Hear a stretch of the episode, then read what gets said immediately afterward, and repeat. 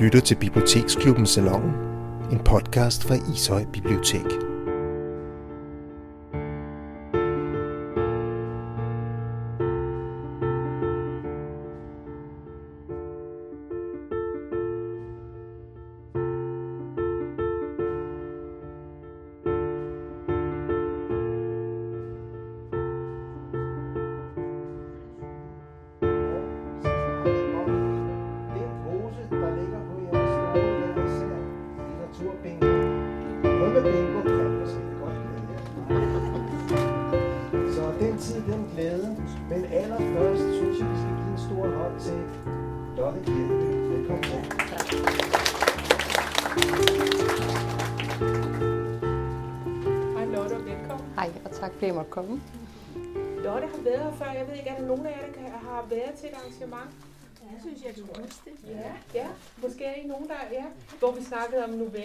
Ja, om ja, at skrive selv. Ja. Ja. ja.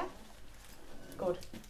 Så kan I jo bare ligge derned og tage en lille slukkerbold. Fordi nu har jeg, nu har, nu har jeg tænkt, at jeg kunne godt tænke mig, Lotte, at du ville have fortalt lidt om, øh, hvem du er. ja. Og øh, hvad du har lavet før du blev forfatter. Mm. Mm. Jeg ved, du debuterede øh, ret sent. Du var 40, ikke? 46. Ja, 46 år Ja. født, ja. Så du har jo haft et liv før. Ja, ja. Og så må du godt fortælle øh, sikkert øh, den der øh, overraskelse, vi snakkede om i køkkenet før. Der er jo sket noget med dig og et forlag og sådan noget. ja. Men øh, jeg tænker, ordet dit. vi starter ved begyndelsen. Ja. Øh, jeg var 46, da jeg debuterede med en novellesamling, der hed Jubilæum. Og det er klart, så har jeg lavet noget andet først. Jeg har altid tænkt, at de forfattere, der sådan fortalte, at de havde vidst, at de skulle skrive, siden de var helt små, at det lød øh, rigtigt. Vi kender alle sammen myten om forfatteren, der ikke kan lade være med at skrive, og det kommer til dem sådan helt organisk. Så jeg har egentlig altid godt kunne tænke mig, at det var min fortælling også, men det er det jo så ikke, for jeg kunne rigtig godt lade være de første 46 år af mit liv. Så det er ikke, det er ikke min fortælling om at blive forfatter. Min fortælling om at blive forfatter har en hel masse, en hel masse omveje, eller måske ikke engang omveje. Måske er det bare gået i sådan en, en hvad hedder det, spiral, som til sidst endte med at skrive noveller og romaner. Da jeg var lille, der læste jeg enormt meget. Jeg kommer fra en lille provinsby oppe ved Limfjorden, øh, hvor jeg var bogopsætter.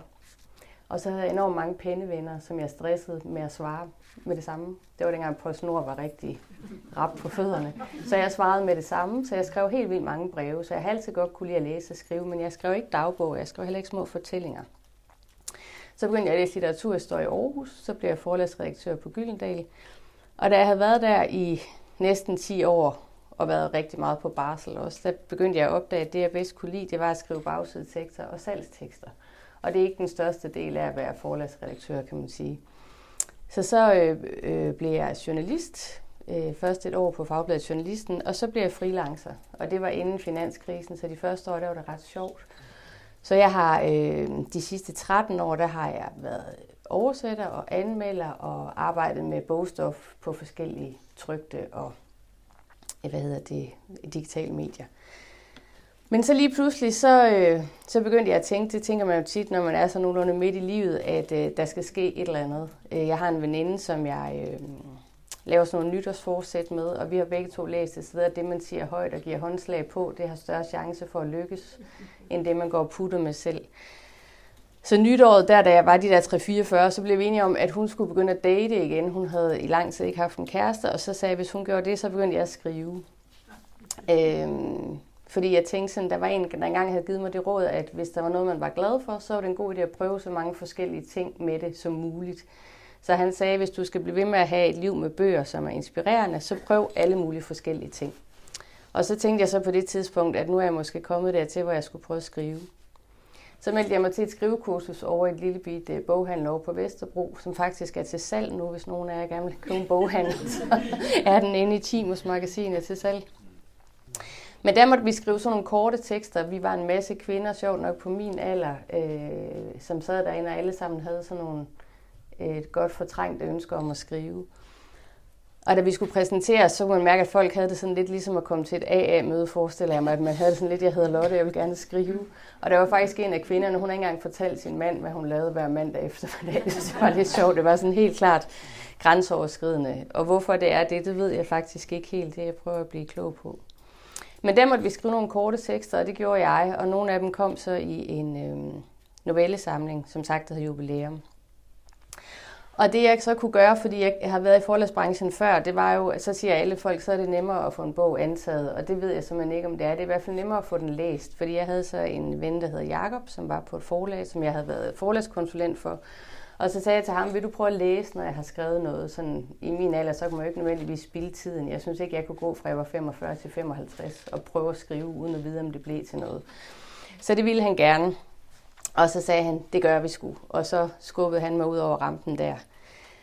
Øhm, det, som jo er med sådan en forlagsredaktør, det er, at, at, øh, det er jo typisk er ens første læser, og det er også er den, som man, øh, man ja, viser det til første gang, og som man er ret fortrolig med. Så jeg er blevet hos Jakob. Nu sagde Marianne det lige i dag. Der skete det, jeg udkom på Rosinante, som blev fusioneret ind i Gyldendal. Og Jakob Søndergaard, som var min redaktør, har så startet et nyt forlag med penge fra svenske Bonnier. Og de har lige præsenteret deres liste. Og der er jeg glad for at være på, især fordi de ikke har set noget som helst fra det, jeg skriver på nu. de ved ikke, hvad de har købt. Jeg, hvad det hedder, tænker, altså, øh, jeg, jeg har jo gjort øh, lidt forarbejde, og hvad det jeg har været inde og læse øh, anmeldelser, og, og, og, så må man sige, det ser ud som om, du har gjort det meget godt. Mm. Jeg, jeg, hvad det jeg vil lige læse lidt op, hvad, hvad øh, de forskellige øh, aviser har skrevet om Lottes, øh, de nærmeste, som er din romandebut. Ja. Og så vil jeg tænke, at det kunne være en god idé, at du simpelthen øh, læser det første kapitel i bogen, fordi så til alle jer, som ikke kender historien, så bliver I ligesom sat ind i, hvem, hvem, øh, hvad handler det om, og øh, hvilke personer er med. Ja. ja. Nå. Jeg kan fortælle jer, at øh, vi starter med politikken. Øh, savn og sorg blander sig med rendringens levende lys i Lotte Kirkebys fine og stilsikre romandebut, og det er Maja Schack. Information øh, Erik Skyrum Nielsen og ham kan jeg godt lide. en intens, spændingsfyldt, langsom og sensitiv roman, og Henriette Barker Lind fra, øh, fra øh, Dagblad. Hun skriver, at med indfølging og sproglig præcision kaster Lotte Kirkeby sig over sorg og ensomhed. Lotte Kirkeby skriver koncentreret smukt og med tydelig inspiration fra antydningens mestre Ernest Hemingway og Per Petterson. Der står mere mellem linjerne end på dem, og læseren skal selv forbinde de flagrende løse ender – Alligevel bliver man ramt af Kirkebys prosa. Især Annas sorg, ensomhed bliver spejl, man ikke længere, læseren ikke kan slå blikket fra. På godt og på ondt, en god, på en god og eftertænksom måde. Og jeg synes, det er øh, faktisk lige præcis øh, den følelse, jeg også havde. Ja, der er nogen, der har læst den i, øh, i læsekreds. Thomas var så sød at skrive på litteratursiden. Øhm, så det er jo også noget af det, vi kan diskutere ja, senere. Ja. Og jeg tænkte lige, I kan, øh, jer, der har læst bogen, vil lige, lige række en hånd op, så Lotte hun kan se, hvor mange er. Det er mange. Alright, der er yes. mange. Ja. Ja. Men, jeg læser ja. op alligevel. De dør natten til søndag, og da vi er alene igen, tager jeg mine ting. Jeg begynder at gå, men så standser jeg. Jeg opdager, at jeg har glemt at spørge pigerne, om de vil med, og det skal jeg. Det er de vant til, og jeg vender om. De siger nej. De vil hellere blive, og de kan sagtens være alene. Jeg skal jo bare ned og bade. Jeg ved ikke, om de kan høre, at jeg helst er fri, eller om de kan mærke, at jeg ikke mener det. Og jeg kigger mig over skulderen, da jeg går ud af haven. Men de har ikke fortrudt, som de gjorde, da de var små og fulgte efter mig. Jeg ved ikke, hvor mange gange vi har gået ned ad stien sammen, men det er mange. Mine bevægelser er formet efter deres, som de var efter Evas og Christians, da vi var mindre, og jeg har altid gået i midten. Først mellem min store søster og min lillebror, og senere, da pigerne kom, mellem dem, med Marie på den venstre side og Ida på den højre, og selv da de blev større, holdt vi i hånd, hvis der ikke var nogen, der så det. Men i år, da syrenerne sprang ud, gav de slip. De ville ikke mere, og jeg vidste godt, at det ville komme. Men jeg vidste ikke, at det var nu. Savnet sniger sig ind på mig som et hav, der langsomt spiser en skrant, og jeg håber bare, at jeg kan træde et skridt tilbage, at jeg kan blive stående og kigge på dem. Der ligger sten på stien. Regnen har skyllet dem ned ad skråningen, som rejser sig op fra den, og det er varmt. Jeg går i zigzag mellem vandpytterne, men mine sandaler bliver alligevel våde, og min tæer suger sig fast til det lyse læder. Da jeg kigger ned, kan jeg se, at der er kommet pletter, og jeg tror ikke, at de forsvinder, når de tørrer. Men det er lige meget. Jeg skal bare gå, og jeg sætter farten op. Det går nedad, men jeg fortsætter til stien ender, og jeg kommer ned på stranden. Her er også sten, men de er runde, og jeg lægger mit tøj på den største som jeg stadig kalder min. Da pigerne var små, sagde de aldrig noget, men det gør de nu. De bryder sig ikke om det. De siger, at jeg skal lade være, i hvert fald når de er med. Og det gør jeg, selvom jeg var ligeglad, da min far bad den øjne. Det var de andre også. Men jeg ved godt, at der ikke er mange, der kan lide at se deres forældre uden tøj. Og at vi måske var anderledes end de fleste. De siger også, at jeg ikke er så ung, som jeg har været, men at jeg kan snyde på afstand. Og da jeg går ud gennem det lave vand, forestiller jeg mig, at der står nogen ved bredden og kigger. Måske gætter de på, hvor gammel jeg er. Og de kan ikke vide, at jeg har børn, men ingen mand. For der er ikke noget, der afslører mig, bortset fra det ar, som jeg har på maven efter Marie, og som man skal tæt på for at se. Vandet er koldt. Mit blod løber mod hjertet. Om syv dage vil det hele være nyt. Jeg ved ikke, hvad der bliver af det gamle, hvor det forsvinder hen. Og jeg breder armene ud, som om jeg skal fange en af pigerne og give hende en svingtur. Men det vil være for glat at gøre her. Det er kun for at holde balancen. Og jeg går ud gennem det tykke bælte af tang, som altid kommer, når vinden står ind mod land. Da vandet er blevet rent og klart, ligger jeg mig på ryggen. Jeg lader strømmen bære mig, og hvis jeg lukker øjnene, forsvinder tiden. Pigerne fortoner sig og tager mine forældre med. Og jeg længes efter dem og tiden, der aldrig kommer tilbage, men som jeg kan trylle frem og gøre til et nu, hvis jeg knipper øjnene sammen. Så vender badeturene med Eva og Christian og svalerne, der altid kommer i april og tager sommeren med sig igen i september tilbage. Sammen med lugten af kokasserne på engen, som vi vendte med en pind for at finde biler, der var kulsorte og blanke, og skyndte sig væk, når de blev forstyrret, som om deres liv stod på spil. Jeg flyder uden retning og fortøjning gennem tiden, og alt er, som det plejer at være. Der er ikke noget, der er forandret. Og når jeg kommer hjem, vil min mor og min far være der. De vil vente på mig. Og Eva og Christian, eller også er det pigerne, som er ligeglade med, at jeg er nøgen, vil komme løbende ud til mig. Jeg vender mig om på maven, dykker ned under overfladen og svømmer ind mod land, til jeg kan mærke tangen, der vikler sig ind i mit hår, og så rejser jeg mig og går ind mod stranden. Solen er bag mig, og jeg kigger hen mod skovbrynet, mod mit hus, som ligger derinde ved siden af mine forældres, der nu er tomt. Jeg bliver stående i vandkanten og snor mit hår så stramt over den ene skulder, at vandet løber som en bæk ned over mit bryst. På den anden side af bugten kan jeg se et træ, der er væltet.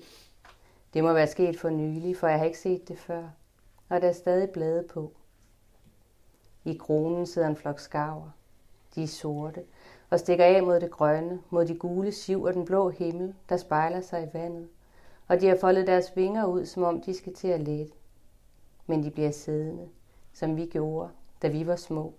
For deres fjer skyer ikke vand, og de skal tørre, inden de kan dykke igen. Inden de kan bryde vandet med en fart, der er så høj, at man næsten ikke når at opdage, at de er forsvundet.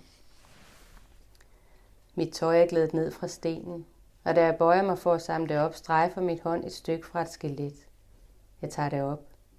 Det er en vinge fra en måge, og jeg glemmer altid, hvor store de er, når jeg ser dem i luften, eller når de vækker mig om morgenen med deres skrig. Da jeg smider den, falder den fra hinanden, og jeg går langs stranden og op gennem sivene, som næsten er hvide i det skarpe lys, videre ind i krattet og hen mod mosen, hvor der engang var en pige, der druknede. Men det er længe siden. De fandt hende aldrig, og hun må være væk nu. Vi forestillede os altid, at døgnet trak hende ned og lukkede sig over hende, så hun ikke kunne få luft. Og når vi snakkede om det, fik vi mareridt. Min mor sagde, at vi skulle lade være med at gå derned. Også om sommeren, når mosen tørrede ind, og man kunne gå på den, hvis man tog sin sko af og gik på bare tær.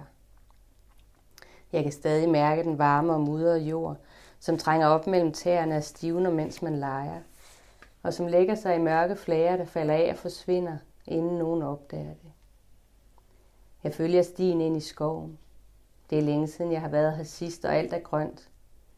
Grenene svirper og lukker sig bag mig, men jeg ved, at jeg ikke far vild, og hvis jeg gør, skal jeg bare blive stående, hvor jeg er, så de andre kan komme og finde mig igen. Hvis jeg går til højre, kommer jeg ned til mosen, men jeg går til venstre. Jeg vil hele vejen op på højen, hvor vi plejede at fælde juletræer, hvor jeg kan se hjem. De varme grænnåle stikker min bartær i sandalerne, da jeg går op ad den trappe, som de blottede rødder fra bøgetræerne har dannet, og mod syd kan jeg se myreturene. Der ligger de altid, fortalt min far os. Men jeg kan ikke huske hvorfor. Og han fortalte også, at vi kunne pille de lyse skud af granerne om foråret, når de var små og friske. Og at vi kunne spise både dem og myrerne, som bed, hvis de var levende. Han tog en op og viste os, hvordan man kunne klemme den mellem to fingre, så den døde. Og Eva fangede en af dem, der løb rundt i hendes hånd og puttede den i munden. Bagefter sagde hun, at det ikke var rigtigt. Den bed ikke. Det var bare et prik på tungen, som ikke gjorde ondt. Hun sagde også, at hun bedst kunne lide de orange, som smagte appelsin. Og selvom jeg har prøvet, har jeg aldrig fået pigerne overtalt. De siger stadig nej. Og måske skal jeg holde op med at spørge. Måske skal jeg gå hjem til dem, hvis de savner mig. Eller hvis de er blevet kede af det. Men de er bare gået ud i haven og har lagt sig på de puder madrasser, som de har slæbt ned fra terrassen. Det ville jeg have set, hvis jeg var gået hele vejen op ad højen, og hvis jeg havde haft min kikkert med, så jeg kunne se gennem de tynde graner, der aldrig knækker, når det blæser, men bare svejer. Jeg vil hjem til dem. Men jeg kan mærke myrerne, der kravler op af mine ben, og jeg bliver nødt til at stanse for at børste dem væk, inden jeg vender om og går ind over engen med køerne, der kigger op på mig, da jeg kommer ud fra skoven. Solen har fået vandet til at fordampe, og saltet har lagt sig som hvide dråber på min hud. Mit hår er tørt og stift, og jeg ved, hvordan det smager. Da jeg var lille, tog jeg altid en tot ind i munden, inden jeg skulle sove, og der var ingen, der vidste det, for jeg gjorde altid, som min mor sagde, at jeg skulle, og gik i bad, når vi kom hjem fra stranden. Men jeg snød, og stod med hovedet uden for strålen, så saltet ikke blev skyllet af, mens jeg glædede mig til, at jeg skulle sove, og at vi skulle til stranden igen. Da vi blev større, gik vi selv, men da vi var små, tog min far med. Min mor blev altid hjemme, og jeg kan ikke huske, at jeg har set hende i andet end nederdel af skjorte, som hun knappede op ved håndledet med små bevægelser, hvis det blev for varmt, og som hun tog en cardigan over, hvis det blev for koldt. Men den var altid lukket i halsen med de små overtrukne knapper, som også var på manchetterne. Og senere, da vi gav hende tøj på og lagde hende ned i kisten, havde jeg svært ved at lukke dem, og jeg ville tage hendes hånd, som ikke længere lignede sig selv. Den havde forandret sig allerede i morges, og jeg havde siddet med den i min og bevæget min tommelfinger hen over hendes håndryg, så den løse hud, der fulgte mine fingre, lagde sig i de samme formationer, som vand laver i sand. Hvis hun var her nu, og hvis hun så mig, ville hun sige, at jeg skulle bruge sig og klæde om, inden vi spiste. Men det er hun ikke, og jeg mærker et streg for lettelse. Det lægger sig oven på den dårlige samvittighed, som altid sidder i mig, og som de mennesker, der står mig nærmest, altid får frem, også selvom de ikke siger noget, selvom de ikke er der. Ja. Ja, tak. Jeg tror, vi bliver helt stille alle sammen.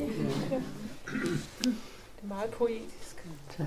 Øh, og jeg kan huske, at i øh, vores læsekreds, der snakkede vi om, at det var sådan nogle barndoms øh, glimt og erindringer, vi også havde Ja. med at sutte på hår og øh, gå på stranden og tænke på den døde pige, Mm. øh, der engang druknede. Ja. Og, øh, ja. Så det, der, der, der rammer du. Øh, du ramte i hvert fald også her i. Mm.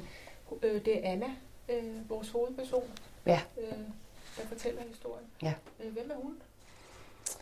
Jamen Anna, hun er jo en, øh, en kvinde, som står midt i livet. Hun, øh, nu kender I jo alle sammen handlingsgangen næsten, så jeg behøver ikke fortælle så meget om det, men der hvor vi møder hende, der er begge hendes forældre døde. Hun bor ude på landet i nærheden af sine forældre, og hun har to øh, halvvoksne piger med to forskellige mænd. Øh, men hun bor alene sammen med dem. Øh, hun har en søster og en bror, Eva og Christian, som bor et andet sted, som kommer hjem i forbindelse med det her dødsfald. Og Anna øh, var indledningsvis, da jeg skrev min roman, faktisk en ud af tre. Fordi i begyndelsen, da jeg skrev, der øh, var det en, en tredjepersonsfortælling. fortælling. Så Anna faktisk bare havde synsvinklen, men egentlig var en person på linje med Eva og Christian. Men så skete der det undervejs, og det sker der jo nogle gange, øh, har jeg fundet ud af, at der er en af personerne, der ligesom bliver ved med at trænge sig på. Så jeg tror slet ikke, det var meningen, at Anna skulle have, have børn i starten, eller skulle fylde så meget. I begyndelsen havde jeg den her idé om, at jeg ville skrive om tre søskende, voksne børn, som mistede en eller to forældre, og hvordan det gjorde deres indbyrdes forhold anderledes. Det er historier, jeg har hørt fra mange af mine øh, jævnaldrende venner, at det faktisk kom bag på dem, hvor voldsomt det var, selvom det var voksne forældre, der døde, at det simpelthen gav hele deres familiestrukturen rusker. Så det var egentlig det, jeg startede med at ville skrive. Men undervejs, så blev jeg så mest interesseret i Anna. Øhm, så derfor så fik hun også nogle børn, og så fik hun også en eksmand, og så begyndte det spor at fylde mere. Og det er jo sådan noget af det, jeg tænkte, da jeg var forlagsredaktør, når øh, forfatter sagde det der med, om så stak en af mine personer af med mig, så tænkte jeg altid, ja, ja. viceversa. Så tænkte jeg sådan noget pjat, det bestemmer man selv. Og det gør man jo sådan set også, men når man sidder rigtig længe og skriver og ikke ved, hvad det skal blive til, så bliver man et eller andet sted nødt til at gå derhen, hvor energien er. Jeg tænker ligesom, når man laver madlorden og have, altså hvis der er et eller andet, man har lyst til at tage fat i mere end andet, så er det nok fordi, at der er en mening med det. Det tror jeg i hvert fald, det er, når man skriver. Men vi, vi, vi snakkede faktisk også om, at, at, at der er måske øh, noget mere øh, af dig i Anna, end der er i Christian og Eva. Øh, Formentlig, ja. Det. Altså, ja. ja. Altså, der sker jo tit det, når man skriver, det bliver man altid spurgt om, om det er min egen historie, og det er det jo sådan set ikke. Men det er klart, at når man skriver, så det ved jeg også, hvis nogen af jer skriver, eller maler, eller laver et eller andet andet kreativt, så, øh, så kommer man jo med sig selv. Altså, man kommer med den erfaringsverden, man har. Og det er klart, at i den periode, jeg så arbejdede med bogen, der blev mine egne børn større og større, og min egen gamle blev ældre og ældre. Så der er jo nok en god grund til, at jeg gik med Anna. Så er der også noget, der ikke passer i ligningen, fordi jeg bor inde på Triangel på Østerbro, og der er jo meget landligt her, kan man sige. Så, øh, så det er meget interessant. Det er jo det, der er sjovt ved at skrive, at det på en måde er en ubevidst proces og en bevidst proces. Altså der er noget, der ligesom melder sig, og det må man gå, gå med, og så må man prøve at få det til at hænge sammen bagefter. Jeg, jeg har læst af, hvad det hedder, øh, øh, at du først du havde vendt øh, historien om, at, at vi starter med begravelsen. Ja. Øh, fordi den, øh, som Lotte sagde, så, så, så er det over en uge eller sådan mm. noget. Altså, vi starter med dødsfaldet her i bogen og slutter med begravelse, men du havde jo egentlig tænkt det øh, omvendt. Ja. Og, og, og det var det der med, at det var med udgangspunkt i en novelle, du har skrevet, altså i din ja. øh, novellesamling med det der, de tre søskende. Ja. Øh.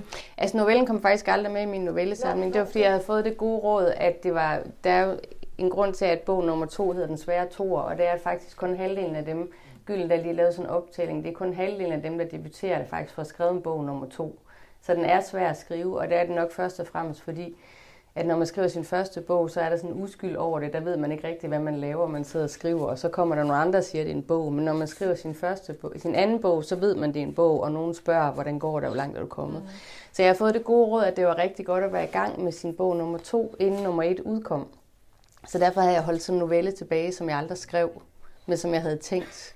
Og det var den med de tre søskende foran en kirke og nogle døde forældre. Og den har jeg så ligesom tænkt, den bruger jeg som afsæt til min roman. Men så viste det sig så, at øh, altså, den var også dobbelt så lang, som den endte med at blive. Og der skete mange ting undervejs, og jeg skriver ikke kronologisk. Så, øhm, og når nogen, jeg kan ikke huske, om det var jeres læsekreds, eller en af de andre inden på litteraturcentret, som skrev, hvad skal vi egentlig med den og den scene? Jeg tror, det var den scene, hvor Christian kommer hjem med sin kæreste, så kan jeg godt få sådan lidt røde ører, fordi det tænker jeg nogle gange, måske skulle den bare have været væk. Ikke? Ja. Det kan jeg godt ja. øh, på den måde. Måske også det, for, øh, eller din øh, redaktør sagde. Det kunne meget vel være, jo, ja. Nej, det jeg vil have den med. Nu har du, nu har du jo også gjort det, altså kan man sige, dobbelt svært, altså fordi uh, et af, at man har aldrende forældre, øh, men du, du, du, du lader den dø øh, i første øh, linje. Ja. Altså de dør om natten, altså ja. der var begge to. Ja. Altså, øh, Øh, du gør det heller ikke nemt for Anna. Nej. Altså, øh, hvad, hvad, hvor, hvor, hvorfor, hvorfor skal de dø begge to? Altså, øh, øh, var det noget, du... Altså, man kunne også sige, hvad det hedder, sådan, øh, da, altså, du har hævet dramaet lidt ud af historien. Altså, hvis det havde været en krimi, så... så øh, altså, det er jo lidt ligesom at, at, at, at, at røbe, hvem der er morderen ja. i første linje. Ja. Øh. Altså, det, det jeg faktisk havde tænkt, det var, at jeg tænkte, at jeg, jeg lavede sådan en der omvendt suspense, at man ved, at de dør, men man ved ikke, hvordan de dør. Men det finder man så hurtigt ud af, fordi den på biblioteket står kategoriseret under selvmord, for eksempel. så, så er den ligesom ud af vagten. Men jeg havde tænkt den op i mit hoved, at man skrev sig frem imod det, der, altså tilbage imod det, der var sket. Og hvorfor de skulle dø i første linje, altså det skulle de jo heller ikke nødvendigvis, fordi jeg jo startede med begravelsen først, ja. og som jeg tror, jeg fortalte, da vi talte telefon sammen, altså de døde sådan lidt undervejs, eller hvad man skal sige, for jeg kan se i mine gamle noter, der har jeg skrevet sådan, skal de dø begge to, og hvordan skal de dø? Og der kan ting jo virkelig godt udvikle sig undervejs. Øhm, men det er forskelligt, hvordan man arbejder. Jeg tror også, der er mange, der har en meget klar idé om, hvad der skal ske i deres øh, bogunivers, inden de går i gang. Du berører jo en del tabuer i bogen, og, og, og et af de største tabuer, det er selvfølgelig det der med, at, at, at Annas mor øh, øh, tager sit liv, og jer, der ikke har læst den, altså det er, vi spoiler jo ingenting. Nej. Altså, øh, øh, og, og, og, og det er det der tabu. Må man det? Og hvis man har børn eller børnebørn, har man så ret til at gøre det? Mm. Og hvad det, der vil jeg jo så sige, at alle jer her i Ishøj siger, det må man godt. Altså, det må man godt. Men samtidig har man jo, hvad det hedder, altså, øh, du, du nævner, bruger for eksempel ikke ordet selvmord på et eneste tidspunkt i bogen. Mm. Og det, hvad det hedder, var noget, der slog mig. Mm. Så jeg tænker, om du også stadigvæk, på trods af, at du har skrevet den her bog, har en lille smule berøringsangst, eller er, er, det, er det et ord, du bare ikke bryder dig om, eller? Altså man kan sige, det er jo en bog, der, der antyder mere end den benævner, eller hvad man skal Ja. sige helt generelt. Så, og, og det, det er ikke... Øh, men det er klart, det, det er noget, som bogen jo også forholder sig tøvende til, og det tænker jeg, det er jo det gode, som litteraturen kan. Hvis jeg nu bliver bedt om at skrive en artikel om selvmord til den avis, hvor jeg anmelder Christian Dagblad, så vil jeg blive nødt til at være altså mere bestandt. Ja. Og jeg tænker, det som litteraturen jo også kan, det er jo, at den kan altså, sende nogle prøveballoner op, eller stille nogle spørgsmål. Øh, det er jo ikke en bog, der hverken fordømmer, eller hvad skal man sige, øh, giver carte blanche til at begå selvmord. Det er en bog, der, der kredser om det, og som jo øjensynligt ikke har taget stilling til det, eller den lader i hvert fald romanens hovedpersoner have forskellige holdninger til det. Men det er jo heller ikke noget, som de... Øh, hvad skal man sige, udpersonerer, for de fortæller det jo heller ikke til pigerne. Nej, altså præsten nej. fortæller det ikke i sin tale, og pigerne, jeg går ud fra, at de får det at vide. Ikke? Men omvendt så vil jeg også sige, at selvmord er også en stor ting at introducere for børn. Altså det er jo øh, en stor ting at have i verden. Øh, det er jo også en mulighed, det ved vi tilbage fra Camus og alle mulige filosofer, der har talt om selvmord. Men det er også en, en voldsom ting at introducere i folks liv. Faktisk så ved man, at dem, der har nære familiemedlemmer, der har begået selvmord, har en højere sandsynlighed for at begå selvmord. Fordi når man først har, har kastet det op, så er det, så, så er det blevet en mulighed, en reel mulighed. Ja, det er den ene ting. Den anden ting er jo også, at du, hvad det hedder, altså, man, man har sådan øh, et, et, det der aldrende ægtepar, de har været gift i 50 år, og hvad det hedder, så dør manden, og så, hvad det hedder, siger alle rundt om, øh, det, det, du kommer over det, og det er bare en periode, og, og lidt sådan en parentes, tag det nu pænt, Mm, og stram dig mm. op, det skal nok gå, Mm. og sådan. Men det vil moren jo ikke finde sig i. Hun tager mm. nogle piller dagen efter Mm. nærmest. Altså, Mm. det, du, du, du, du, øh, på en eller anden måde, så hvad det hedder, øh, gør du op med det der, med at Ja. tage det pænt og, Ja. og opføre sig ordentligt. Og, øh, øh, og der, øh, øh, Thomas og jeg, vi snakkede om det der med at... Øh, øh, med det der ægtepar, som har været sammen i, i, i de der rigtig mange år, bare ikke kan leve uden hinanden. Altså det er jo nærmest, øh, øh, altså de burde have en medalje, altså øh, ikke, ikke, ikke, ikke, ikke over, at de ved det. Men altså tænk, tænk, at der faktisk er mennesker, der har været gift i 60 år. Jeg synes, det er dybt, dybt rørende. Men der er også nogen, der sidder synes- der nogen her, der har været gift. Ja, ja, der sidder nogen. Men I, I, I, burde, I burde have en medalje, og som jeg siger til Thomas, jeg tror, det er en viljesagt. Nogle gange så tror jeg, det er simpelthen en viljesagt. Og det der er jo også en viljesagt for moren. Men det er sjovt med de der gamle ægtepar, for jeg blev interviewet af en, af en øh, øh, journalist, som sagde, at hun synes, de blev nærmest, det var nærmest uhyggeligt med dem. Altså hun kunne slet ikke, øh, hun kunne næsten ikke være i det, for hun synes, den der symbiose blev sådan helt næsten spøgelsesagtig uhyggelig. Øhm, men ja, en medalje og en viljesagt, men der er jo, man kan sige, der er mange af de ting, det er jo meget viljestærkt, det moren gør også, fordi hun kunne også have ventet og se, om Ja, det gik ja. over, eller se, om hun fik det bedre, eller øh, have, skulle have lidt øh, sådan martyrskab, inden hun gjorde det, eller sådan noget. Men, øh, men noget af det, der interesserede mig også, det er faktisk noget af det, som nu spurgte du også, om der var noget, som, som jeg tænkte, man ikke har snakket så forfærdeligt meget om. Altså jeg tror, det, noget af det, der interesserede mig også, det ved jeg, der har læst den, det er, at den jo ikke er bundet i tid. Øh, og så tænkte jeg, at det kunne blive sådan en universel fortælling om alting for evigt. Og så sagde Helle Helle til mig, vi var til sådan et arrangement sammen i Aarhus, så sagde hun, men den er jo simpelthen så tidsbundet, fordi at hun sagde, at det er jo et øh, så moderne forhold, Anna har til sine børn, og det passer med, at det ligger generationen efter det forhold, som forældrene har. Og det er faktisk noget af det, som jeg tænkte meget på, da jeg skrev den, at øh, det er jo, jeg skal ikke gøre mig klog på, hvorfor folk bliver skilt, eller hvorfor parforhold har det, som de har det i dag. Men man kan jo se, at de sidste tre generationer, der er der jo ingen af os, der har kunne kigge en generation tilbage og sige, at det er sådan, vi gør. Altså, der er jo ikke ret mange i min generation, der kommer til at være sammen 60 år, Ja. og der er så mange andre strukturer der.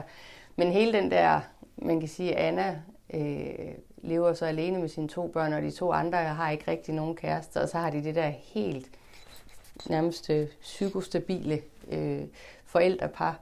Og det er jo nogle interessante strukturer, fordi hvorfor er det? Altså jeg, jeg er den eneste i min familie, der ikke er blevet skilt siden, øh, siden 2. verdenskrig.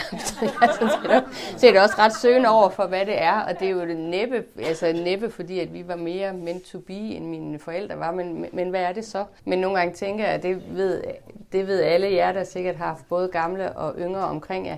Nogle gange så tænker jeg også, der er vel også sådan en grænse for, hvor mange nærmeste man kan have, altså hvor mange man kan være så intim med, som det ligesom kræver, hvis man skal have en, en fornuftig relation.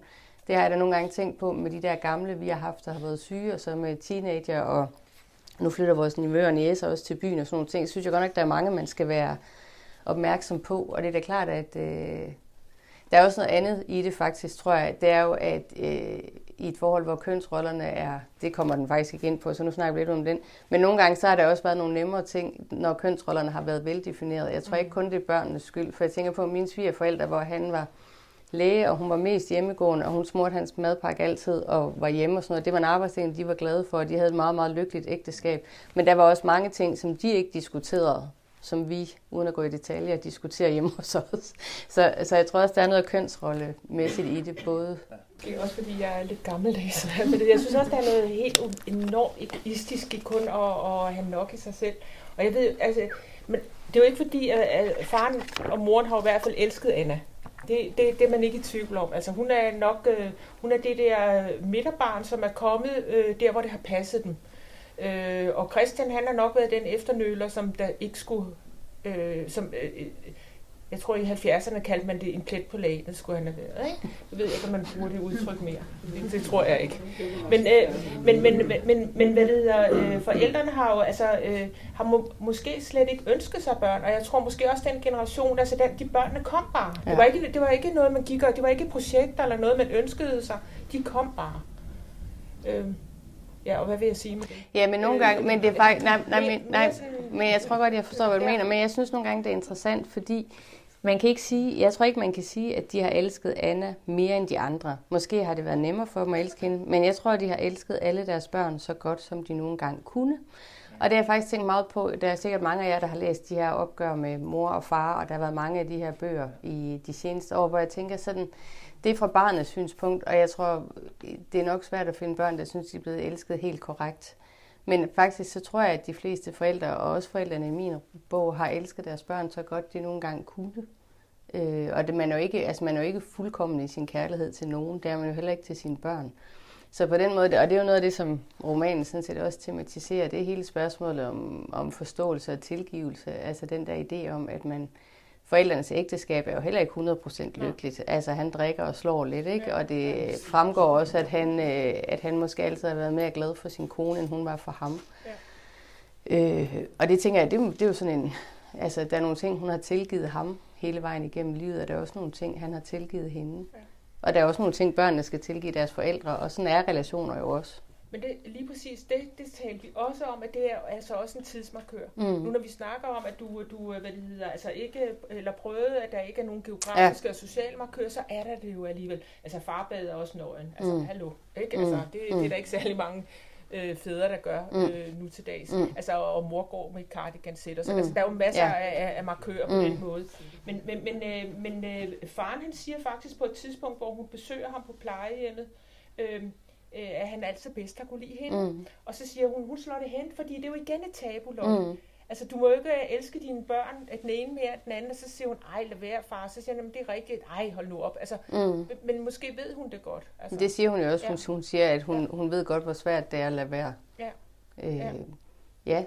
Og det, og det behøver ikke nødvendigvis, som jeg sagde før, det behøver ikke være, at man, man bevidst elsker den ene mere end den anden, men det ved alle også. Nej, det må måske på at visitere, men der er perioder, hvor man har nemmere ved at være sammen med nogle af ens børn, og hvor man har nemmere ved at give dem det, de skal have. Det er sådan set intet med kærlighed at gøre, men sådan vil børn jo typisk opfatte det. Ja, præcis. Mm. Altså, og, og, og, det er jo det, der, det, det, er jo det, der sker nu. Altså, når man mister, øh, så, så er det jo sjældent det der, at man mødes i sorgen og, og, og og hvad det hedder, bliver meget enige. Det er jo tit der, hvor der opstår nogle øh, kontroverser, og det gør der jo faktisk også mm. her. Der er jo den der centrale scene, hvor de, øh, hvor de er hos præsten, og hvad det hedder, øh, storesøster Eva, hun, øh, øh, hun øh, udleverer mm. øh, mor og far, mm. synes øh, Anna. Hun, Anna synes jo ikke, at, at forældrene har været så slemme. det, det, det, er jo- det, er jo- det, er jo- det er jo rigtig, rigtig svært der. Altså, øh, for, hvad, præsten er jo også en fremmed mand. Mhm. Altså, men det, som er interessant, fordi når jeg har gjort Anna til fortælleren, så har vi ligesom gjort hende til sandhedsvidne. Ja, så kan vi jo, når vi har læst bogen, tænke, kunne det ikke være sjovt at høre, hvad Eva og Christian havde sagt. Men på en eller anden måde, så, så hvis man har bygget fortællingen nogenlunde fornuftigt op, så tænker vi, om det var sådan, det var. Og det, som, øh, det, som det jo er med alle de der erindringslim, for det første, så kan man sige, den måde Anna erindrer på, som I kunne se i øh, indledningen, der sker jo altid det, det ved vi alle sammen, når vi, har været, når vi er i en eller anden særlig tilspidset situation, så er det som om alle erindringer kommer sådan ind i hovedet på en. Og så kan man jo lige pludselig huske nyt også. Altså ting, man faktisk troede, man øh, havde glemt eller var kommet overens med, de får sådan en ny aktualitet. Og det der jo sker, det er, at hun også opdager, at hun husker anderledes end sine øh, søskende. Mm. Og det tror jeg, man kan sige, jeg har været, talt med virkelig mange især ældre mennesker, som sagde, jamen det ved vi jo godt. Og så kommer vi ind på det der med, hvad er... Jeg havde sådan en dejlig kollega, der var forlæsredaktør, der altid sagde, den historie har vi hørt. Og jeg tror, der er fem eller seks grundfortællinger i hele verden. og nogle af dem har helt sikkert noget med far og mor at gøre. Men jeg tror i hvert fald i min bog, der er det øjenåbende for dem, at de faktisk husker forskelligt. Fordi den barndom, de troede, de ligesom havde sømmet fast, den øh, bliver givet fri. Og det er jo tit det, der sker, når ens øh, forældre dør, uanset hvor gamle og reducerede de er. Men det, der sker hos præsten her, det er, jer der har læst den, ved det godt. Der er en meget lang scene, som nogen var så sød at fortælle mig, at den var lige præcis der, hvor point of no return skal være. Og det er dejligt, når man ikke skriver kronologisk som mig, fordi det anede jeg ikke. Men der er den i hvert fald. Og der finder de så ud af, at, at øh, de dels er uenige om den måde, moren kommer dage på, men de også er uenige om, hvad deres forældre var for nogle størrelser. Og det, der jo så sker i, øh, i den scene, der hvor de kører hjem fra kirken, som jeg vil læse op for jer nu, det er, at det jo faktisk øh, skubber til Annas erindring. Altså, der var jo alt det, vi lige har talt om med, øh, med forældrene, der måske havde nok i, i hinanden. Det tror jeg, Anna havde øh, fortrængt, glemt. Der findes jo også lykkelige fortrængninger, kan man sige. Ikke? I hvert fald lært at leve med. Men så fordi søsteren bliver ved med at insistere, så kommer det ligesom frem igen. Men nu prøver jeg lige at læse det, det ganske kort. Vi sætter os ind i Christians bil og kører hjem. Du fortalte fint om far, siger Eva. Hun sidder om foran ved siden af ham, og hun lægger en hånd på hans lår. Han lader den ligge, men han svarer hende ikke. Jeg sidder på bagsædet. Jeg kan ikke se deres ansigter, kun mit eget i bagspejlet. Men jeg forestiller mig, at Eva smiler, og at hun er glad. Fordi det er hendes billede af min mor, der bider sig fast hos præsten. Og måske også hos os. Hvorfor siger du ikke noget, spørger hun. Der går et øjeblik, før jeg bliver klar over, at det er mig, hun taler til.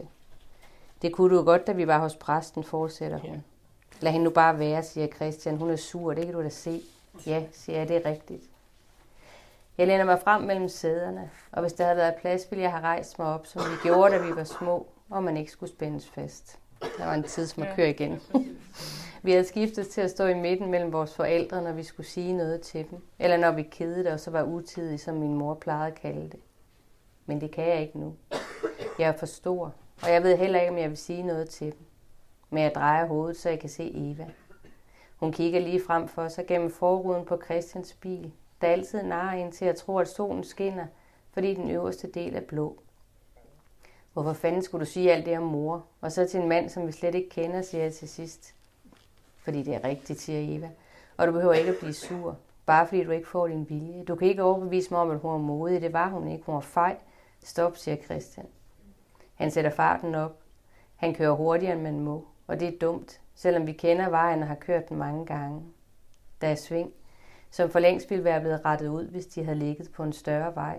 Og selvom han siger stop, tager han Evas parti, for han gør ikke andet. Han tager hverken mig eller min mor i forsvar. Han vil bare have ro, og nu er det ham, der er fej, og Eva bliver ved. Men jeg mener det, siger hun. Det er så egoistisk. Hun havde jo også. Vi er her alle sammen. Pigerne er her. Anna, for fanden, du ville aldrig kunne forlade dine børn. Jeg kan mærke, at der er noget, der flytter sig inden i mig.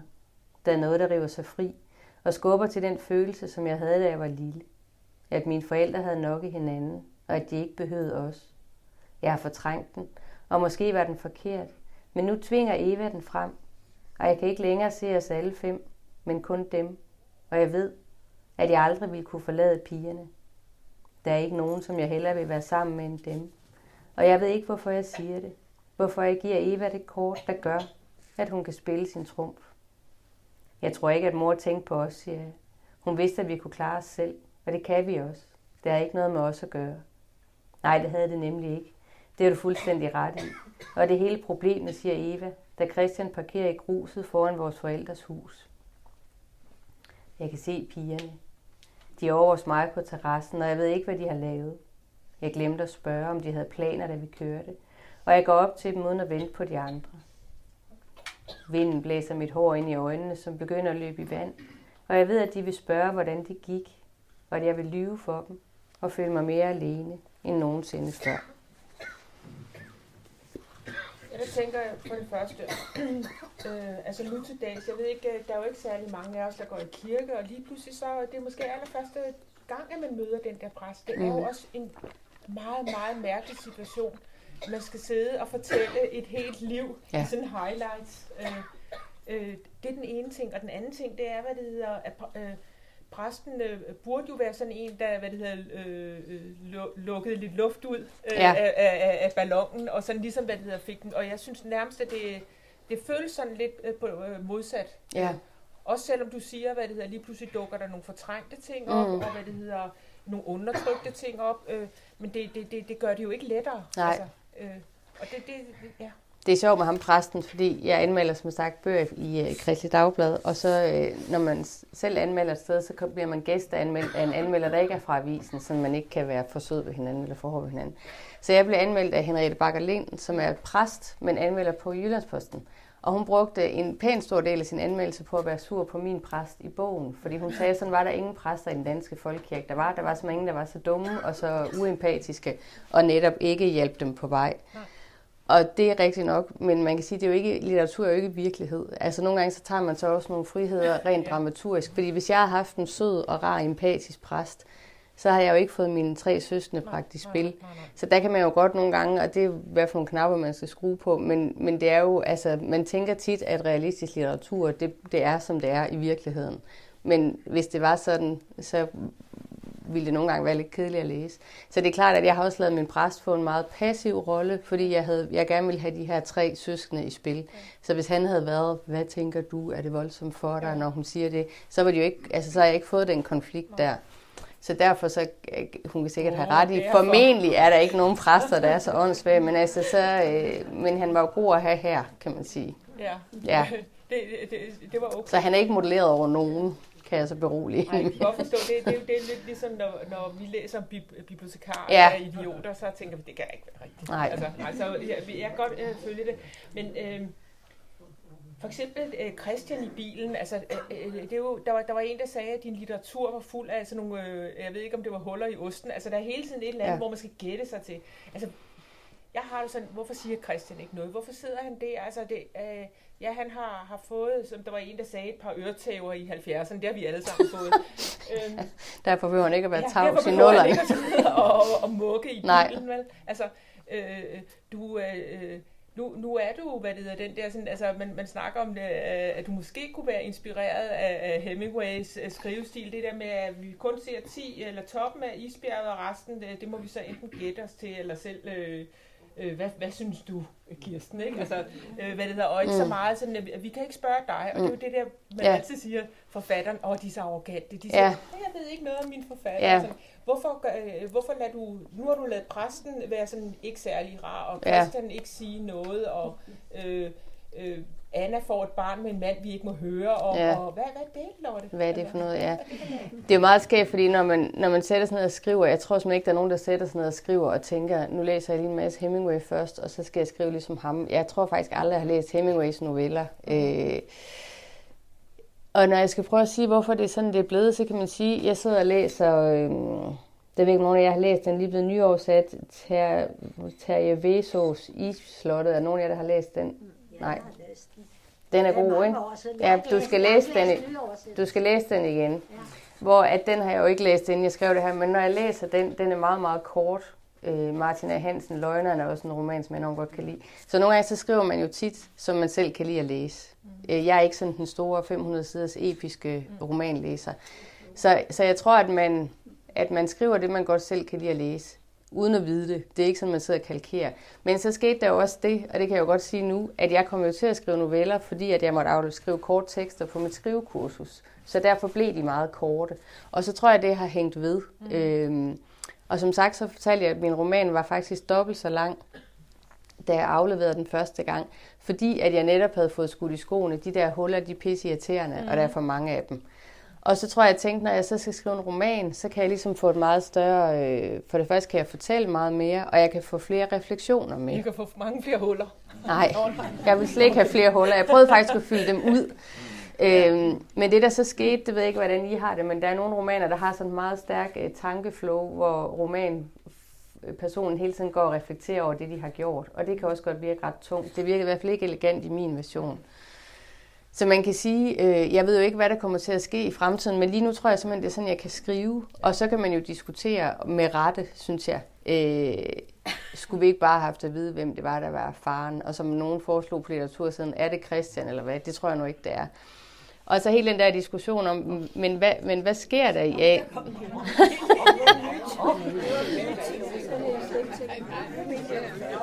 Færgemanden, ja, ham var der også nogen, der var glad for, ham færgemanden der.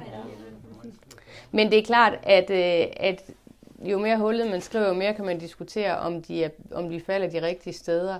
Og det, som kan være elegant, hvis man klarer den, kan også være sådan en man, sådan manieret, sådan en, en dårlig stil, hvis man ikke laver dem de rigtige steder.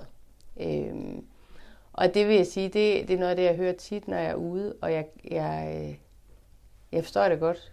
Øhm, og det kan godt føles, når man læser det, som at snyde på vægten, medmindre man som Bezos laver dem de rigtige steder. Øh, det vil jeg sige, det, det står og falder det jo også med. Og der vil jeg da sige, at hvis du skriver den her roman i dag, så var det måske nogle udfyldningsopgaver, jeg godt ville have lavet. Men, øhm, men det er også en stil.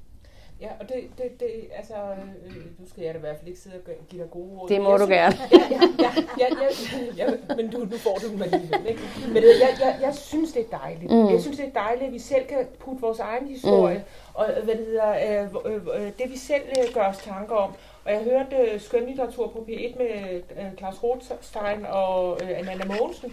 Og Anna Mogensen har ikke børn, og hun sagde lige pludselig, så sidder hun og læser, og så tænker hun, gud, hvad, når, jeg, når jeg dør, så hvem skal så begrave mig? Og Rothstein, han tænkte på sine gamle forældre, og, Mm. og måske har, det sagde han så ikke i, i radioen, men altså, de, de lød, lød også som om, at de var sådan meget, øh, altså altid havde været sammen, Mm. mm. gift i 60 år. og Sådan. Mm. Altså, det er det, litteraturen skal, altså sætte, sætte hvad det hedder, øh, øh, vores tanker i gang, og, og få os til at tænke, øh, Ja, hvem, hvem, øh, hvem øh, har hun fået det barn med? Og det er jo også lige meget. Det er jo fuldstændig lige meget, men det, er jo, det får os da til at tænke nogle tanker. Men det er rigtigt nok, den må jo gerne stille spørgsmål, men den skal heller ikke gøre en irriteret. Og det kender vi jo alle sammen bøger, der har en eller anden stil, som gør, at man bliver irriteret. Altså hvor man tænker, hold nu op med det pjat.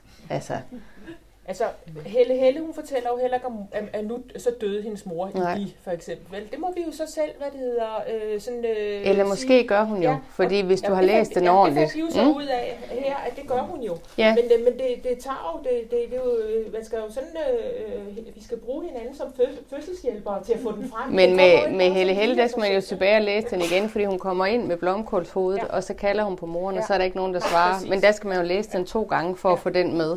Men det er klart, at noget af det, det er sjovt, du nævner Helle Helle nu, fordi uden sammenligning i øvrigt, så kan man sige, at hun er nok den danske forfatter, der er mest stilistisk sikker overhovedet.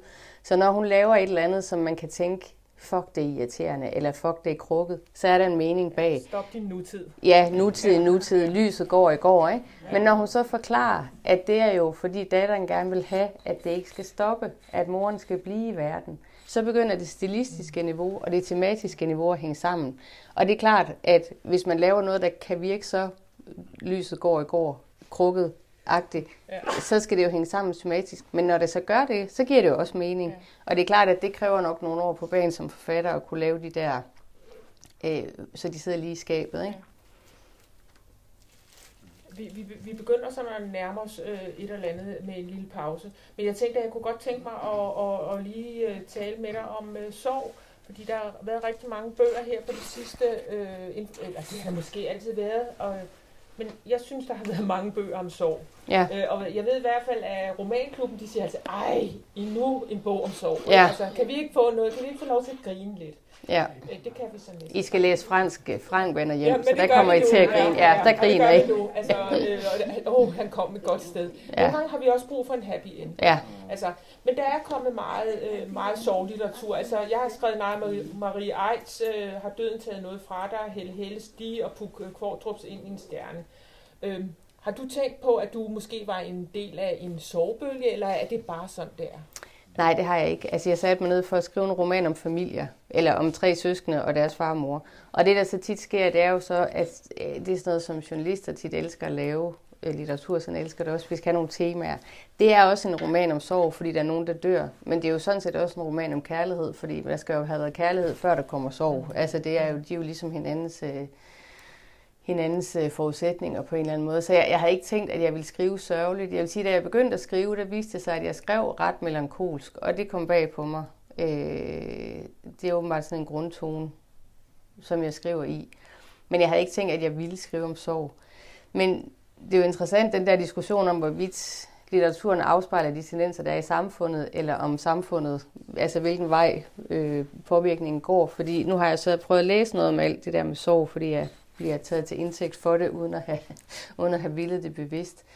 Øhm, og der er jo Esben Kær, der har det der bagklog på P1, der har skrevet Min usynlige søn, og også han mistede sin søn til kræft, da hans søn ikke var ret gammel. Og han snakker om, at vi er alt for gode til at hvad hedder det, slå vores døde ihjel. Altså hele den der tanke om, at, øh, at, at vi i en lang periode har været dårlige til at tale om sorg, eller vi har haft en idé om, at ligesom man skulle komme igennem alting, så skulle man sørge i, jeg tror Freud siger, at det tager to år at sørge, og en af hans disciple sagde, at man skulle igennem sådan fire forskellige faser, når man var igennem dem, bang, så var man færdig. Og jeg tror, det jeg har kunne læse mig til, det er, at, øh, at i vores samfund, der prøver, eller der har man sådan en anden opfattelse af sorg, og at det, at øh, folk dør, det er, at man skal blive ved med at have dem. Altså man skal blive ved med at tale om dem. Og det hverken gør mere eller mindre ondt af den grund, snarere mindre. Og jeg tænker, nej, Maria Eids bog, som nogle af jer sikkert også har læst, det er jo samtidig med, altså jeg tænker, jeg kan ikke holde til at læse den, og det kunne jeg faktisk rigtig godt, fordi det hun gør, det er jo også, at hun holder mindet om sin søn Karl i live. Altså hun skriver jo hans bog, og hun øh, erindrer ham på en måde, som gør, at han bliver ved med at være der, og Pukorto gør det samme med sin mand. Så den der idé om, at øh, det taler vi ikke mere om, øh, jeg har en veninde, hvis far døde, da, da hun var ganske øh, et barn, og så sagde moren, da der var gået ikke ret lang tid, det kan vi godt klare, det taler vi ikke mere om. Og det vil man jo ikke gøre i dag på samme måde. Øh, så, så jeg tror egentlig, jeg ser det som, selvom det kan være sikkert travlt at læse, hvis I skal sidde med seks soveromaner på, på, et, øh, på et halvt år, så, så er det jo en, øh, på den måde en afspejling af, af en øh, italesættelse af noget, der har været svært at tale om, forestiller jeg mig.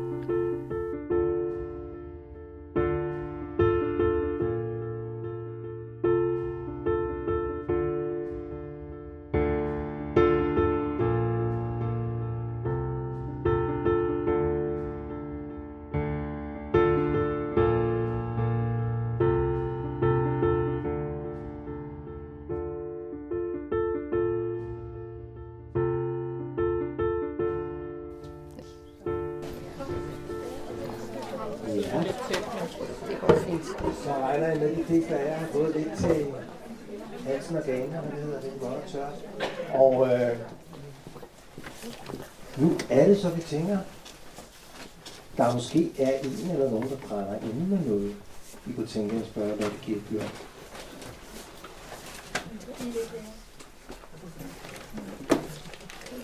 Vi har i hvert fald øh, to hænder. Spørgsmål. Problemet er, at mikrofonen er nok ikke noget helt dernede. Vi har stadigvæk en trådløs til, til øh, det gode. Men, Olga, vil du lægge ud? Ja. Så må du hæve stemmen lidt. Du kan gentage det, hvis det er. Jeg hedder som sagt Olga, og jeg vil det er det der med, hvor moren hun dør. Ja, Jeg kan huske, vi diskuterede noget om, om det der på det hold, jeg gik på. Hvordan, og jeg sagde, at det kan være, hun gør så. Jeg kan godt forstå, hvorfor hun gjorde det. mm. Fordi hende, det, hun skulle ville være noget for, det var manden, og han var død. Så, så hendes liv havde ikke rigtig nogen mening. Men det, det sagde jeg, det sagde, jeg sagde, nej, jeg tror, hun har gjort det, som man hørt meget om, at folk i endnu ældre tid, de lagde sig med ansigtet ind mod vejret, væggen, og så holdt de op med at trække vejret. Mm. Simpelthen de sagde til sig selv, nu trækker jeg ikke vejret længere, og så døde de. Kan man Jeg det? tror, man ved på den måde. Ja.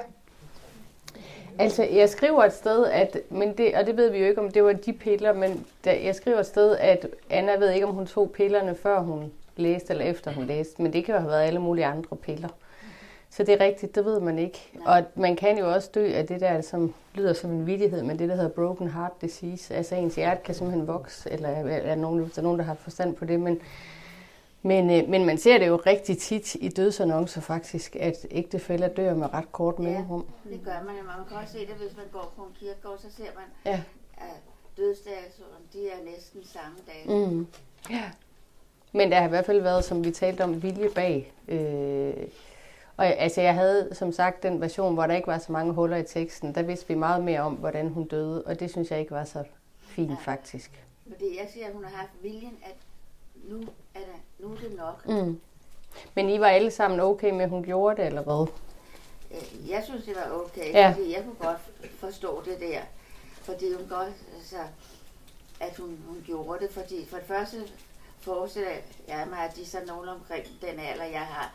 Og så der er noget andet, hvis det er sådan, som, at den ene ægtefælle dør meget tidligt i forhold til den anden. Så er, kan børnene være så små, så der er et, en opgave der. Mm. Men hun har ikke rigtig nogen opgave over for de voksne mm. børn. De må Altså, de er så dysfunktionelle. Det er så min mening om. Ja, det er min generation. Men der er faktisk en ting, der er ret interessant, og det tror jeg kun, jeg har hørt et sted, hvor jeg har været ude, at der var en kvinde, der sagde, at hun var ligesom på hold med Anna, eller kunne følge Annas tankegang, helt indtil hun lader moren gå ind selv den aften, hvor hun ved, at moren vil begå selvmord. Og så sagde hun til mig, og ved du hvad, det ville Anna aldrig gøre, sagde hun så. Og det synes hun var et svigt fra min side fordi hun skulle have været hos moren. Og det var meget skægt, det har jeg simpelthen aldrig hørt før, for jeg har altid tænkt det som en øh, måske kærlighedsgerning, at Anna vidste, hvad moren ville, og hun vidste, at moren var den reserverede person, hun var. Så derfor slap hun hende der. Men det var ret sjovt, fordi det har jeg aldrig hørt før, den indvending. At det var det der, og det er jo sjovt, når man læser, at det var det, der gjorde for hende, at romanen knækkede. Hun sagde, så gad hun nærmest ikke at læse den, for så mistede den troværdighed for hende. Den sang, den havde jeg som sagt ikke. Nej. Men det er meget interessant, det der med, hvornår man må, altså, hvor, hvornår en, en bog mister troværdighed for læserne, fordi det kan være så individuelt. Altså, det kan være en opløsning, man mangler, eller en, en øh, udvikling i personens øh, karakter, som man tænker, ej, nu må det stoppe, og så kan man ikke være med mere. Tak Tak for det. for spørgsmålet. Dernede på værelsesrækken, Ja, ja. jeg hedder Kirsten. Øh, jeg vil sige, jeg har ikke fået læst den roman endnu, men jeg har lige lånt den, så jeg tager den med hjem og skal selvfølgelig læse den. Dejligt. Jeg er i gang med at læse øh, din novellesamling. Ja. Og, øh, og den er jo også meget melankolsk, Mm. som romanen åbenbart er. Så jeg vil sige, at jeg skal læse i små doser. Ja. Det er jeg nødt til. Jeg kan ikke bare sluge hele romanen, mm. tror jeg, på en gang. Jeg bliver nødt til at have nogle små Ja. doser af. Men det er fint nok. Men så har jeg bare et spørgsmål til dig. Det er, at du nævnte, at du havde, din bog den var dobbelt så, så tyk, Mm. eller fyldt dobbelt så meget, da du afleverede den. Ja. Hvordan er det at få den tilbage, og man skal til at gå den igennem igen og vælge ud og så videre? Det kunne jeg godt tænke mig at høre lidt om. Jeg synes, det var meget, meget forfærdeligt, det må jeg sige. Øhm, altså, det er jo noget af det, som er meget, meget hemmelighedsholdt i, øh, for forfatter, hvor meget man bliver redigeret. Altså, der er jo også forfatter, der skriver en roman, helt roman, som de kommer med til deres redaktør, som siger, den her, den er du bedst tjent med, ikke kommer ud. Det sagde vi til mange, da jeg var på Gyldendal, og det er jo ikke så sjovt. Sådan som det foregår med min redaktør, vi er fra, han er endnu mere fra Jylland, end jeg er, så vi kan sådan noget, rødt, ikke snakke så meget, og så ved vi begge to, hvad den anden mener. Øh, han gjorde opmærksom på nogle ting, der ikke fungerede. Øh, og det var pænt mange, kan man sige.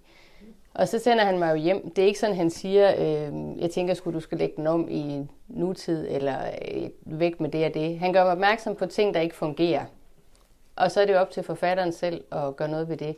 Og det er jo det der balladen, selvom man har verdens bedste redaktør, så er det jo altid en selv, der skal lave arbejdet. Og det er, hvis der er nogen af jer, der øh, lige meget om man har en have eller strikker, jeg har en hel trøje, jeg er næsten strikket færdig derhjemme, og så mangler jeg alt det der med at sy sammen og ender. Øh, og det er jo begyndelser af sjove, øh, og det er slutninger sjældent. Men jeg vil sige, når man skriver, så ligger øh, 90 procent i det hårde arbejde, og det gjorde det også med den her roman. Så det jeg gjorde, det var, fordi jeg var, nu er det så heldigt, at jeg arbejder helt vildt meget ved siden af, så så havde jeg ikke tid til at gøre noget ved det. Jeg kunne bare få den der mavepuster Øh, og så fortalte jeg ham først to år efter, hvor hårdt det havde været. Så det snakkede vi heller ikke om. Men så printede jeg hele Mulvitten ud, og så tog jeg til Bornholm i en uge på sådan en øh, refugium, og så sad jeg der, og så skrev jeg det hele ind igen. Det havde jeg læst, Helle Helle har gjort en gang. Og jeg oversætter også, så jeg er vant til at sidde og skrive andre folks tekst til dansk, og der har man jo de der øh, sider eller personer, hvor man tænker, fuck, ikke ham igen. Så jeg prøvede at gøre min egen tekst til en andens tekst ved at printe den ud. Og så tror jeg også, jeg kendte mig selv godt nok til, hvis jeg skulle sidde og slette min egen tekst, det kunne jeg ikke. Så her havde jeg sådan en fornemmelse af, at jeg akkumulerede tekst. Og det var så også i den bevægelse, at jeg lærte den om fra tredje person til første person, og så lærte jeg den også om fra datid til nutid. Og det vidste jeg faktisk ikke, hvorfor jeg gjorde, øh, men det ved jeg så nu, hvorfor det var smart, fordi det der med de tomme huller og det der refleksionsniveau, hvis man har en tekst i datid, var der en, der forklarer mig, så kan man jo hele tiden lade sin hovedperson tænke, da vi var oppe hos præsten, så skulle jeg have sagt, det kan man ikke, når man kører nutid. Så derfor så slap jeg for det der spor. Men altså, jeg vil sige, jeg synes, det er vanvittigt hårdt, og det sjoveste for mig, det er helt klart at skrive. Omvendt så vil jeg også sige, at fordi jeg er gammel forlagsredaktør, så kan jeg også godt, når jeg har en rigtig masse tekst, så kan jeg godt blive tryg, for så tænker jeg lidt, nu skal vi bare øh, få det ind. Men det, som jo kan være svært, og som var svært med den her roman, det var, at jeg var ikke sikker på, at jeg, kunne, altså jeg teknisk set kunne gøre de ting, han sagde til mig, han, jeg skulle gøre. Men der var blandt andet et, oh, et meget, meget trættende parallelspor, hvor at Annas, Anna heller ikke var ægte barn, og naboen var faren og sådan noget. Det, det kunne duede slet ikke. Der var mange ting, der ikke duede. Øhm, men det synes jeg er hårdt, og det tror jeg alle synes er hårdt. Men jeg tror også, man ved, at det er der, der er virkelig, virkelig, virkelig meget at hente. Og jeg har været sådan noget manuskriptrådgiver, eller hvad det hedder i Dansk Forfatterforening, og der er mange, der siger, ved du hvad, jeg sender den ind nu, fordi jeg skal alligevel skrive den om, så det kan lige så godt vente med, til de har set på den. Og det kan man ikke, fordi, fordi der ligger virkelig meget i det der gennemskrivningsarbejde. Jeg havde ikke lyst, det vil jeg sige. det, var, det, var en absolut, det var en viljesagt. Altså, ja. Og det er det jo, altså Claus øh, Rifbjerg, der jo skrev 100 hvad, hvor mange bøger, han sagde, at der er kun én model, det er rigsmodellen, det er røven i sædet, og det er det også. Og hele den der, hele den der idé, jeg tror, at de fleste af dem, der være forfattere, de har nemt ved at finde på, for ellers tænker man ikke, gud, jeg vil være forfatter. Øh, jeg tror, man kan godt få idéerne. Balladen ligger i at få forløst. Og det er altså hårdt arbejde på linje med en oversættelse, på linje med at male et hus nogle gange. Altså helt... Prøv at forestille dig at sidde en hel roman og flytte hun til jeg. Det er jo